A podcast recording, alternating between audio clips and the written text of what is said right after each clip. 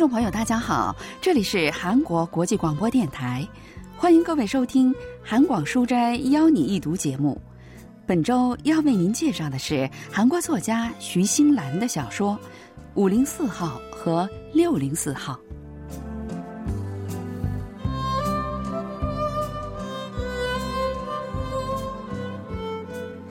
徐新兰的小说《五零四号》和《六零四号》发表于二零一五年。讲述的是住在同一栋公寓楼的两个女人的故事。她们一个住在楼上的六零四号，一个住在楼下的五零四号。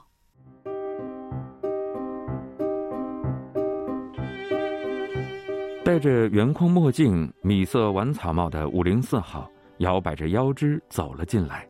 她穿着一件天蓝色的连衣裙，涂着红唇，项链、手链、各种装饰品一样不少。看起来好像要到很远的地方度假一样。六零四号知道，他即使只是下楼扔垃圾，或者到附近超市去买菜，也都是会装扮的花枝招展的。五零四号递给六零四号两小袋散装咖啡，然后坐在餐桌旁坐下，伸起了懒腰。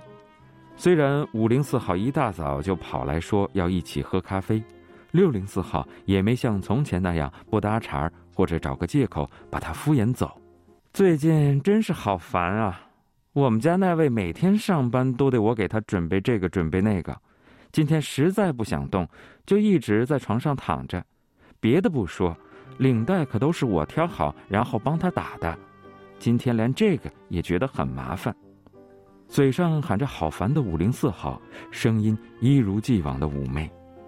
这卡布奇诺是我们家那位的下属从巴黎买回来的，我跟你说过吧，我们家那位是 H 银行的支行长，客户送的礼物多得让人心烦。过节的时候，水果呀、排骨啊、保健品什么的，把阳台都堆满了。这卡布奇诺怎么样？香气特别好吧？六零四号喝了一口咖啡。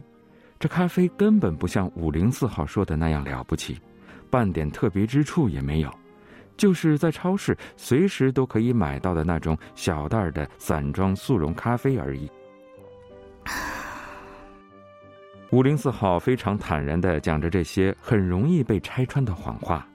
三天前，她的丈夫还是美术学院的教授。五零四号丈夫的职业随着他的心情不同而在电视台编导。大学教授、整形外科医生和银行支行长之间来回切换。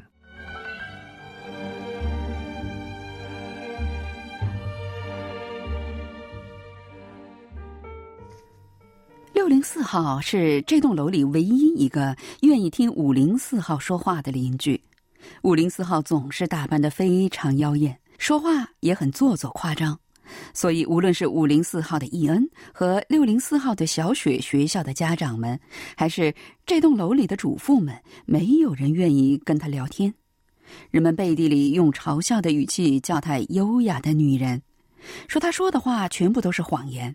还有人说他有妄想症。但是六零四号却无法像其他人那样对他视而不见。不久前，六零四号的丈夫失业后，她开始做化妆品销售。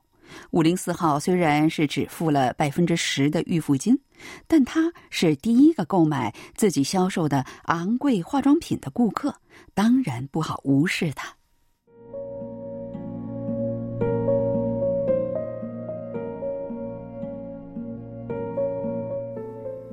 六零四号的丈夫以前在一家食品公司的营销部工作。结婚十年以来，他一次都没有迟到、缺勤过。无论是跟上司还是同事们，都相处融洽，职场生活看起来也是一帆风顺。谁成想，突然有一天，我能领六个月的失业补助，这段时间你试着找份工作吧。那天，六零四号的丈夫不仅没有跟她解释自己失业的原因，反而不由分说的要求她出去找份工作。当然，在失业之前，丈夫曾经说过一些奇怪的话。要是我出事故死了，你领不到一毛钱的补偿金，你打算跟小雪怎么活下去呢？咱俩换个角色试试看怎么样？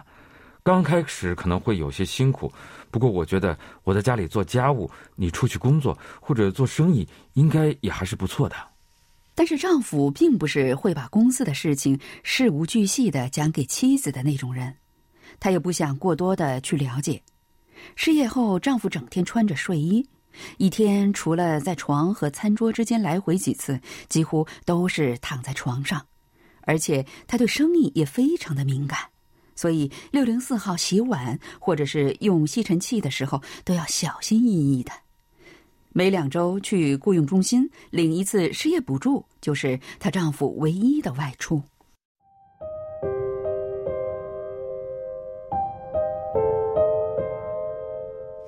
六零四号看着丈夫的背影，丈夫背对着床站着，旁边的衣柜门微微的开了一个缝，丈夫把放在地板上的衣服一件一件的捡起来，非常庄重严肃的穿上，登山裤、衬衫。马甲和夹克，然后还戴上了登山帽，看起来就好像是要出发到很远的地方爬山。但是他穿戴着整齐以后，并没有迈出卧室一步，又按照相反的顺序把身上的衣服一件一件的脱下来，重新放回了衣柜里。那些衬衫啊、外套什么的，都是一次也没洗过的新衣服。夜深人静的时候，他就像一个小偷一样翻着衣柜、鞋柜和阳台的仓库。鞋柜里有一次都没穿过的登山鞋和新的登山杖，阳台的仓库里放着一个大大的登山背囊，里面放满了各种登山用具。他把背囊拿到客厅里，把里面的东西一个一个的拿出来摆在地上：手电筒、燃气灯、炉子、头盔、多功能刀和冰镐环。还有炊具、睡袋、毛毯、帐篷等，大大小小、轻的、重的，应有尽有。他就像把寿衣拿出来把玩的老人一样，把这些一次都没用过的东西摆在面前，然后又一样一样的重新收回去。虽然他买了登山服、登山绳和攀岩时穿的登山鞋，但一次也没去登过山，哪怕是离家非常近的山也没去过。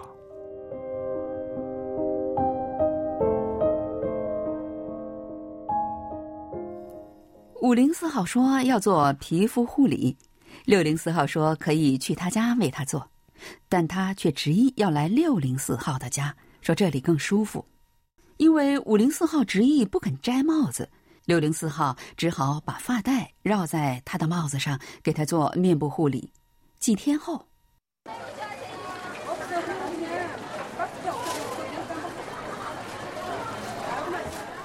六零四号去超市买菜。在酒类货架看到了五零四号，他穿着短短的露脐装和紧绷绷的牛仔裤，戴着装饰着飘带的八角帽，一如既往的引人瞩目。正当六零四号想要跟他打招呼的时候，却看到五零四号突然从货架拿到了一瓶洋酒，飞快的放进了肩上挎着的书包里。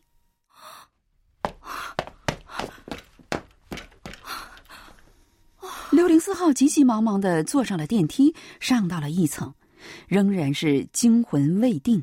他想，五零四号也许是有盗窃癖，又回想起五零四号的女儿易恩，每次来自己家里，小雪新买的学习用品或者是小饰品什么的，都会不翼而飞的事情。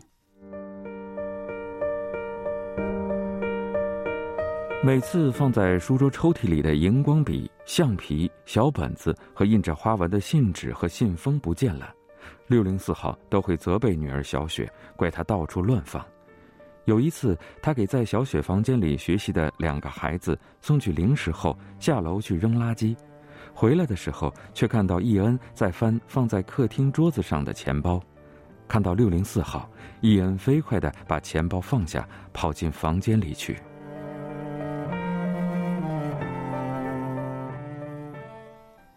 六零四号的丈夫一到深夜就会穿上登山服出门，直到天快破晓才会回来。之前整整齐齐叠好放在衣柜里的登山服扔在洗衣槽里，被汗水浸湿的袜子和裤子上沾满了泥土和枯草。他在晚上登山回来之后，第二天总是会嫌阳光太刺眼，睁不开眼睛；到了早上都不肯让拉开窗帘。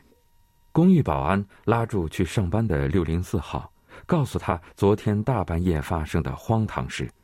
六零四号的丈夫把登山绳拴在阳台栏杆上，抓着绳子从五层往下爬。住在旁边楼上的住户发现了他，告诉了保安。保安静静的等他下到地面上，才上前询问，对他在夜深人静的时候用登山绳从阳台下来的行动百思不得其解。丈夫的行动让六零四号不知如何是好，于是决定到医院精神科咨询一下。不过没想到的是，在那里居然碰到了五零四号。五零四号戴着墨镜和一顶纱网礼帽。哦，小雪妈妈来这里干什么呀？我有点头疼。五零四号的声音跟平时不太一样，显得无精打采的。他拿到药方后就先走了。六零四号进了诊疗室。我变得很怕阳光，所以不愿意出门。可到了晚上，又不由自主的到处跑。六零四号这么跟医生说，她想都没想就说最近丈夫出车祸死了。医生告诉她。出现这种症状是因为生活环境突然发生变化，压力使然。还说只靠药物是不可能彻底好转的，应该定期来医院做心理咨询。从医院回来的六零四号把精神镇静剂放在丈夫的汤里，刚开始的时候似乎有些效果，但过了没多久，丈夫又固态复萌。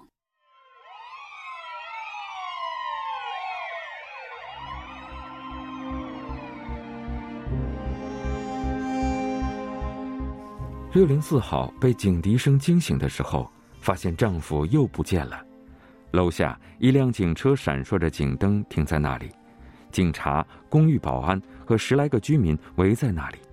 六零四号看到自家阳台栏杆上系着登山绳，丈夫抓着绳子半吊在空中，赶快穿好衣服下了楼。公寓警卫认出了六零四号，用手指着他跟警察说着什么。周围的人们也开始窃窃私语。六零四号的丈夫一下到地面就被警察送上了警车。去警察局的路上，警察问他为什么大半夜的闹这么一出，他面不改色地说：“只是夜间攀登而已。”在警察局里接受调查的时候，他也是这么说。警察知道他是那个小区的居民，也知道他已经被公寓保安警告过几次，所以反复跟他强调。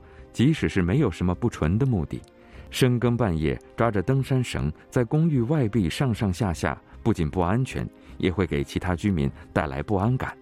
但他却丝毫不为所动。我只是夜间攀登而已，他仍然理直气壮。因为我受不了阳光，所以白天没法出去。就这样跟警察争执了一个多小时，六零四号的丈夫被训诫警告后放了出来。回家的路上，他还是一直在重复强调自己没有错。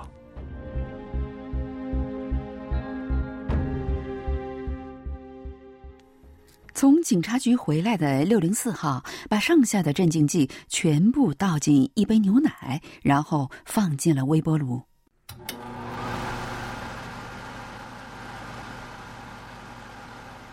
她一直盯着丈夫，直到他把那杯牛奶喝得一干二净。丈夫睡着之后，她把从化妆品折扣店里买来的按摩油拿出来，开始给他做足部按摩。她希望丈夫能够睡得熟一些。六零四号跟警察保证，再也不会引起这样的骚动，而要遵守这一约定，只靠镇静剂是远远不够的。要让他那结满老茧、长了水泡的脚休息下来，只靠这一晚也是绝对不可能的。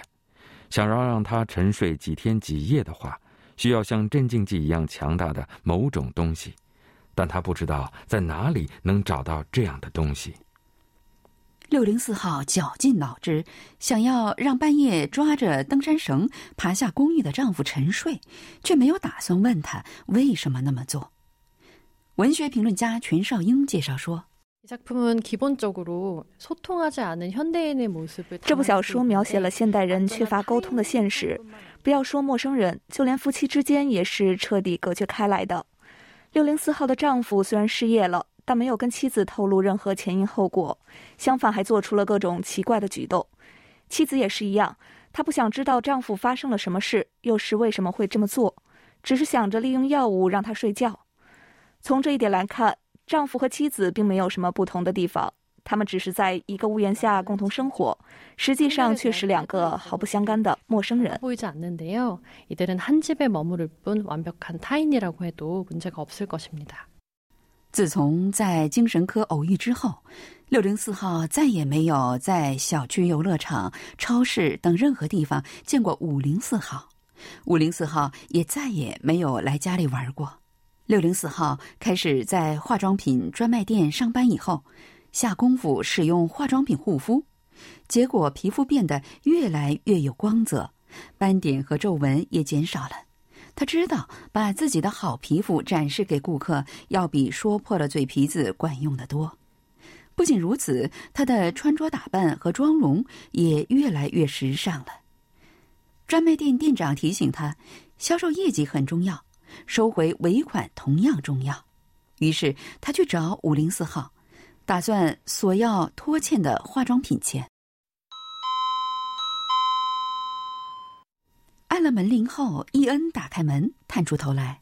伊恩不耐烦的说了句：“妈妈吃了药在睡觉。”就扭头跑了进去。六零四号轻轻的推开门，进到了房间里。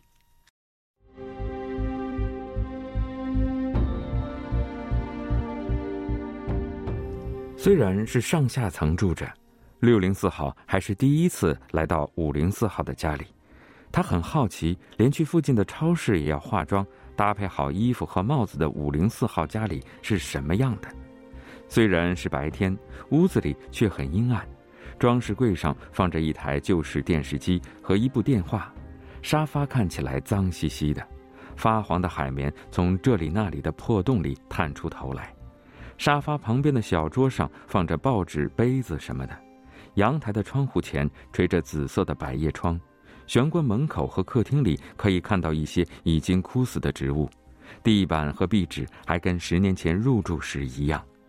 伊恩似乎并不关心六零四号是否进了自己家里，坐在书桌前玩着电脑游戏，餐桌上摆满了麦片袋和饭碗、盘子。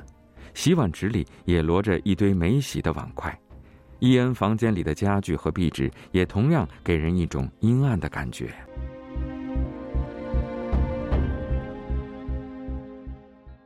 六零四号没想到屋子里是这样又破又旧、脏兮兮的光景，他小心翼翼的推开了卧室的门，厚厚的窗帘拉着。五零四号对六零四号进来的脚步声浑然不觉，把头埋在枕头里，睡得很沉。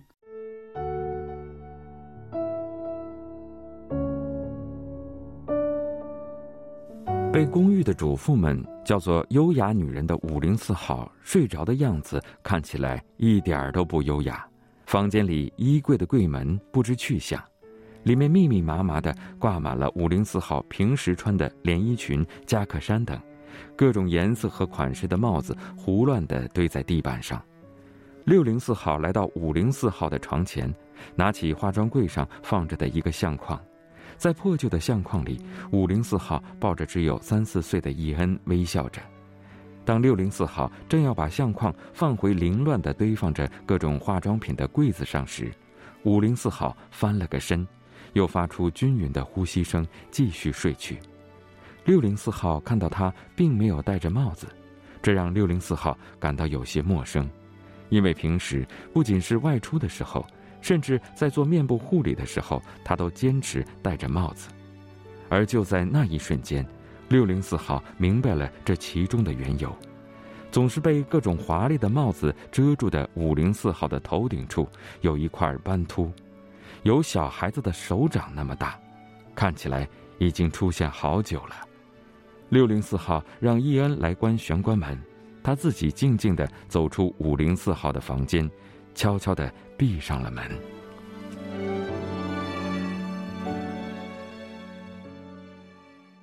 자신의 결핍을 가리기 위해서 사치를 일삼는 504호. 为了掩饰自己的窘境而装作富有的五零四号，被炒鱿鱼之后开始出现奇怪行动的六零四号的丈夫， 为了卖化妆品不得不去迎合五零四号，瞒着丈夫给她织镇静剂的六零四号，乍一看似乎都有些陌生，但实际上他们都存在于现实中的某个角落。在这个通过拥有多少东西、多么富有来判断个人价值的社会里，这三个人各自有着各自的问题和苦恼。同时，由于互相之间的毫不关心，而使得那些问题和苦恼越来越严重。读者们在阅读的同时，会由于这些不互相倾诉和交流的人物感到郁闷和不解，而这也正是这部小说将这种生活的那面展示给读者的一种方式。이것은소외되고단절된삶깊숙이독자를초대하는이작품의방식이기도합니다